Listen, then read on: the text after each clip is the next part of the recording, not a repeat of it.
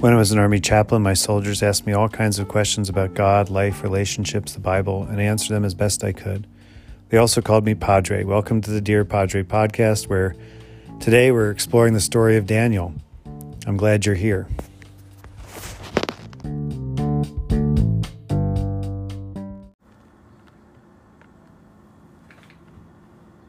A reading from the book of Daniel.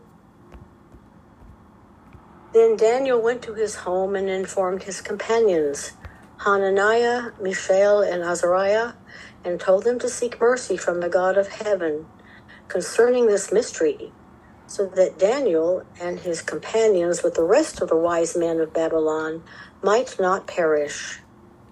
Then the mystery was revealed to Daniel in a vision of the night. And Daniel blessed the God of the heaven of heaven. Daniel said, Blessed be the name of God from age to age, for wisdom and power are his. He changes times and seasons, deposes kings and sets up kings. He gives wisdom to the wise and knowledge to those who have understanding. He reveals deep and hidden things. He knows what is in the darkness and light dwells with him. To you, O God of my ancestors, I give thanks and praise. For you have given me wisdom and power, and have now revealed to me what we asked of you. For you have revealed to us what the king ordered. Therefore, Daniel went to Arioch, whom the king had appointed to destroy the wise men of Babylon, and said to him, do not destroy the wise men of Babylon. Bring me in before the king, and I will give the king the interpretation. Then Arioch quickly brought Daniel before the king and said to him, I have found among the exiles from Judah a man who can tell the king the interpretation. The king said to Daniel, whose name was Belteshazzar, Are you able to tell me the dream that I have seen and its interpretation? Daniel answered the king, No wise men, enchanters, magicians, or diviners can show the king the mystery that the king is asking, but there is a God in heaven who reveals mysteries, and he has disclosed to King Nebuchadnezzar what will happen at the end of days. Your dream and the visions of your head as you lay in bed were these. To you, O king, as you lay in bed, came thoughts of what would be hereafter, and the revealer of mysteries disclosed to you what he is to be. But as for this, but as for me, this mystery has not been revealed to me because of any wisdom that I have, more than any other living being, but in order that the interpretation may be known to the king, and that you may understand the thoughts of your mind. The word of the Lord. Thanks be to God. It's a life or death situation that Daniel's in. He is about to be executed along with a lot of other wise people from his community. I'm sure he didn't get along with all of them. We know later that some of these same fellows try to have him killed. So it wasn't the most uh, close of friendships, but these were his people. These were the p- community that he lived in. And so Daniel does what any of us can do. Really, the only thing you can do when you're faced with an overwhelming challenge, something that seems impossible, difficult. How can anyone know what the king's dream was? It is a mystery, not a mystery you can really solve, not a mystery that you can think about enough and then suddenly it happens to you. No human effort can achieve unlocking this mystery. So, what does Daniel do? He asks his friends to pray for him. He asks his friends to pray with him. That's all he does. Um, you know, there's no big magic spell, there's no big performance. There is simply a young man asking his friends to pray for him. This is at the heart of prayer. Why we pray. Prayer is not just a solitary thing, it is to some degree a solitary activity many times in our life. But I think the most effective prayer is prayer that we pray with others, people that care about us, people that love us, people that are in the same situation we're in. Uh, these three friends of his, Hananiah, Azariah, Mishael, are um, going to suffer the same fate.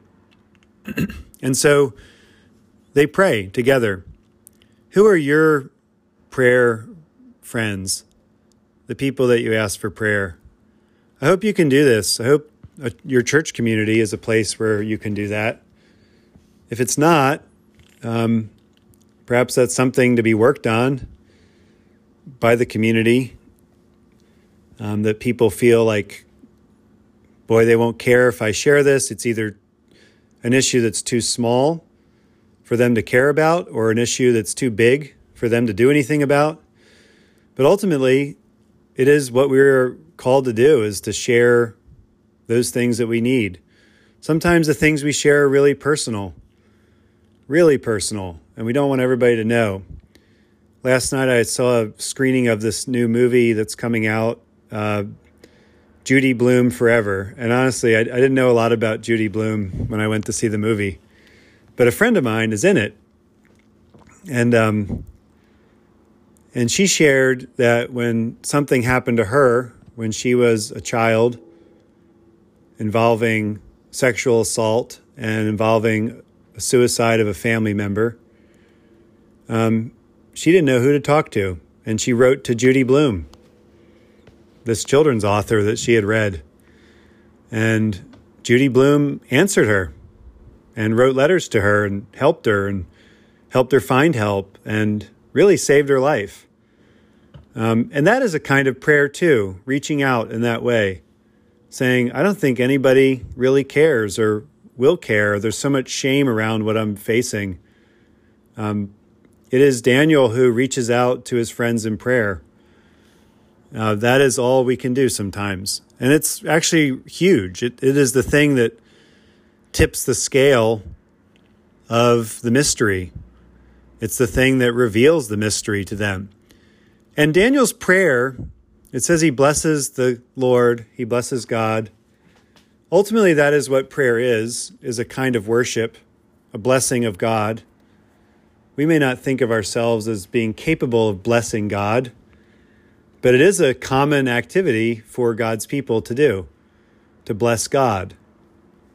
Well, how do you bless God? Well, you say good things about God, say good things to God.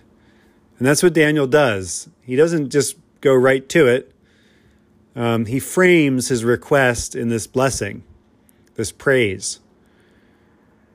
He does what um, he does what he knows how to do. Most of the prayer that he composes, this poem that he writes, this psalm, is an extract or excerpts from a number of psalms. Daniel prayed morning and evening prayer. He prayed the daily office, which was the psalm book of his people. The, psalm, the prayer book of Israel was the Psalms. And so our prayers of the Psalms uh, although they seem perhaps repetitive or maybe less inspirational and that we don't do a lot of talking about them, they are the bedrock of the prayers of God's people still. And it is these Psalms that he turns to in this time of great crisis, this time of great need. It is these Psalms that he speaks back to God. Uh, we must pray God's words back to God. It's kind of like quoting your professor on the in your paper for their class. Um, kind of works that way because there's this relationship of prayer that we have with God.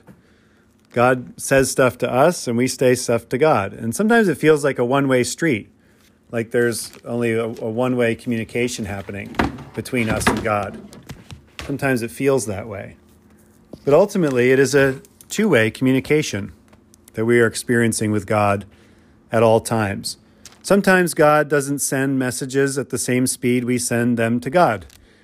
And I imagine if we were standing in the throne room of heaven checking God's messages, we might find that uh, given the nature of time's relativity and all those other things that go into that, our messages are not so timely either, especially when things are good.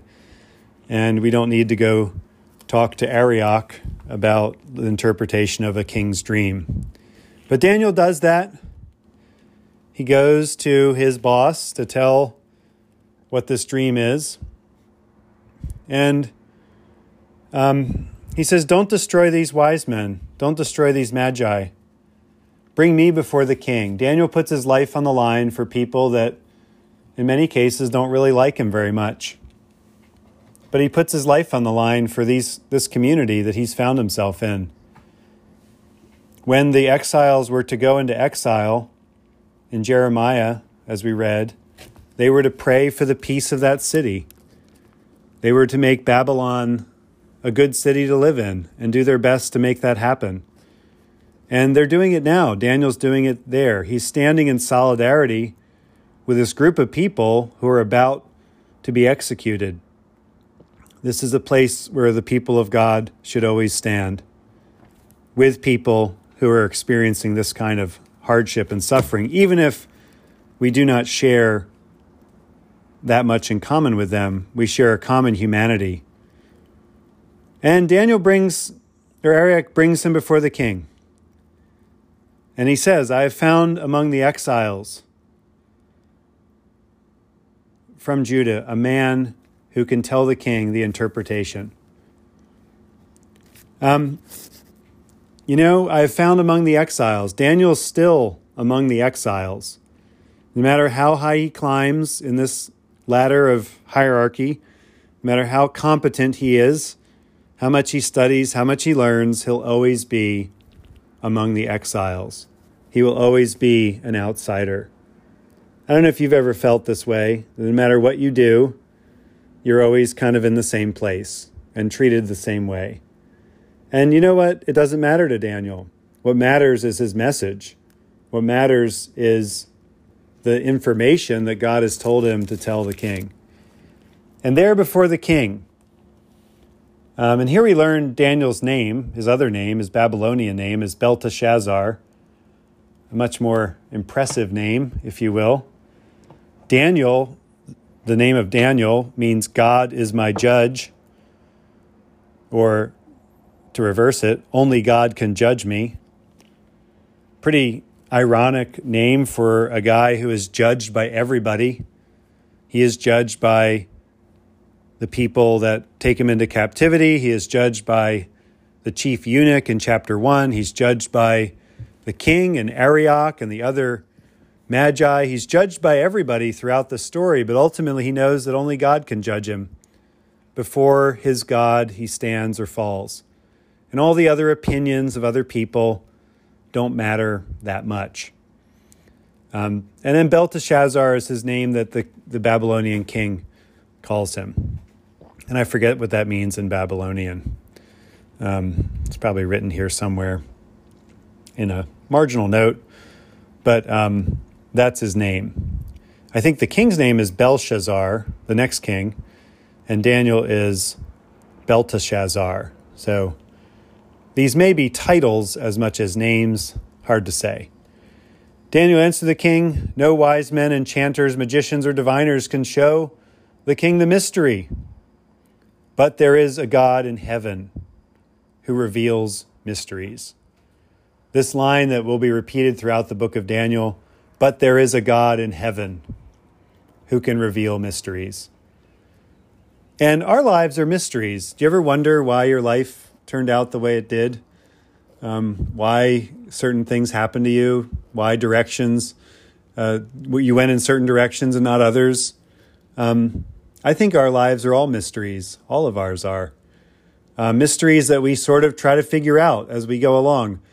And like every mystery, we often assume that we know who done it. We know who did the mist who we, we know the interpretation. And often that only God knows. And sometimes God reveals some of those things to us, not always at the beginning of the mystery or life, um, not always at the middle of our lives, but sometimes at the end. God reveals the mystery. And ultimately, it all comes back to love. God is trying to reveal to us the mystery of love that in the mystery of human life, with all its changes and chances, all of its ups and downs, there is this thing called love that will always be there. And it is a well that is so deep you can never exhaust it. You can never run out of it because that well is rooted in God. And that well is God. There are many things that the Bible scriptures say that God um, is like. God is like a tornado. God is like a thunderstorm. God is like a rock. Um, but one of the consistent messages that God is, not God is like, but God is love. And love looks very different in many circumstances. And here in the story of Daniel, love looks like this young man having a dream revealed to him that some king dreamed up. This dream is a vision of the end of days, and it involves a, a big statue um, that chronicles the history of all humanity. It's a big deal. And of, of all the ways for God to communicate um, the plan of God to God's people, to us even today, this is a strange way to communicate. But God, in unraveling the mystery of life, our lives, and the lives of, of the world, um, does not take any shortcuts. Sometimes there are uh, things in place that we cannot fully understand until much later in reflection. Oh, according to this note, uh, Belteshazzar, Daniel's Babylonian name, means protect his life or protect the life of the king, which may be sort of a title or an aspirational name that he was given, because that was ultimately his job as a servant of the king. And so I invite you into the mystery of your life. Uh, why, how, when, where? Ask those questions of God, because God is in heaven and God reveals mysteries. Amen. On Wednesday, April 19th, the church remembers Alphege. Alphege. Um, one of the coolest things about Anglo Saxon England, the Anglo Saxons, who lived there um, up until, well, they still live there, but um, up until the Norman conquest, the language of Anglo Saxon was more widely spoken. And half of the names from this time period, I'm generalizing grossly, it's not true, but it seems like half of the names from this time period of Anglo Saxon England, their names began like Alphege. Um, Aelf, Alf, is the word elf. Um, the word elf in Anglo Saxon, elf. So Elfwich, Elf, Elf, Elfgifu, um, a number of famous Anglo Saxons are have their names Elf, and I think his name um, Elphage. I don't know what the phage part means, but the elf part means something. It means elf, which I think is really cool. That they just kind of assumed that, you know, they were all part elf. Born in 954, Alphege or Elfe gave his witness in a troubled time of the second wave of Scandinavian inv- invasion and settlement in England. If you've seen the show The Last Kingdom, a very good show on Netflix, it's the se- final season, I think, is finished, and there's a movie that just came out yesterday that kind of wraps up the story of this time period um, of Anglo Saxon England, the Scandinavian or Viking settlements in England that are the remnants of are still there today. Um, after serving as a monk at Deerhurst and then as an abbot of Bath, he became in 984, through Archbishop Dunstan's influence, Bishop of Winchester. He was instrumental in bringing the Norse king Olaf Tryggvason, only recently baptized, to King Ethelred in 994 to make his peace and be confirmed at Andover. He was transferred to Canterbury, the seat of ecclesiastical or church power in England, in 1005. Alphege was captured by the Danes, the Vikings, in 1011. He refused to allow a personal ransom to be collected from his already overburdened people. Seven months later, he was brutally murdered, despite the Viking commander Thorkel's efforts to save him by offering all of his possessions except his ship for the archbishop's life. The Anglo Saxon Chronicle relates that the Danes were much stirred against the bishop because he would not promise them any fee and forbade that any man should give him give anything for him. They were also much drunken and took the bishop and led him to their hustings on the eve of the Saturday after Easter. And then they shamefully killed him. They overwhelmed him with bones and horns of oxen, and one of them smote him with an axe iron on the head, so that he sunk downward with the blow, and his holy blood fell on the earth, whilst his sacred soul was sent to the realm of God. The story of his death, as only the Anglo Saxon Chronicle could tell it, um, points to the times, the violent times that he lived in, and the way that he witnessed to the gospel, the good news that, um, that his life uh, was just one life among many, and that um, he didn't want his people to have to uh, come up with an exorbitant personal ransom to be free.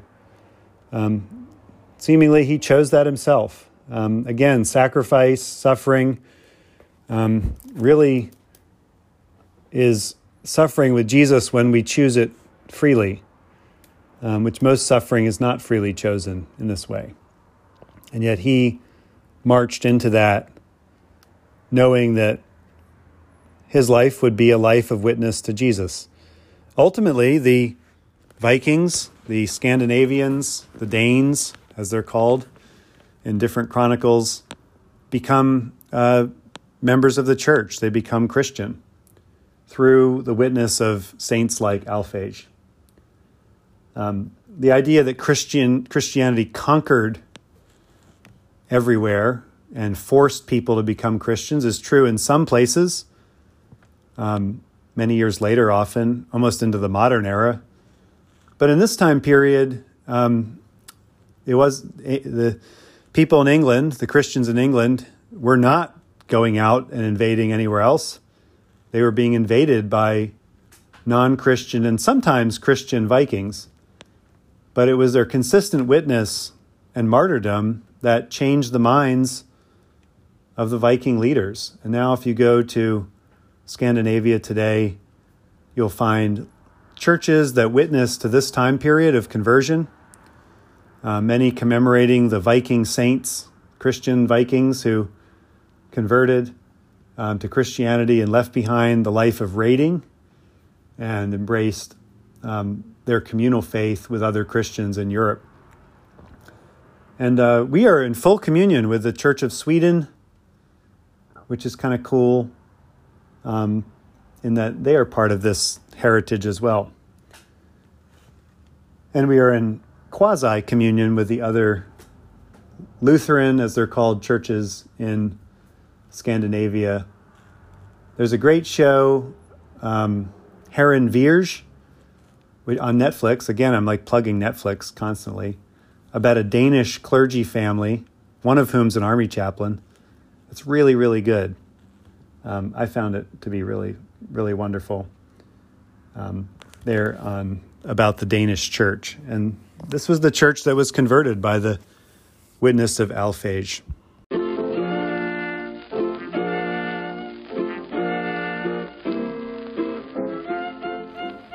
Lord Jesus Christ, who willingly walked the way of the cross, strengthen your church through the example and prayers of your servant Alphege to hold fast to the path of discipleship. For with the Father and the Holy Spirit you live and reign, one God, forever and ever. Amen.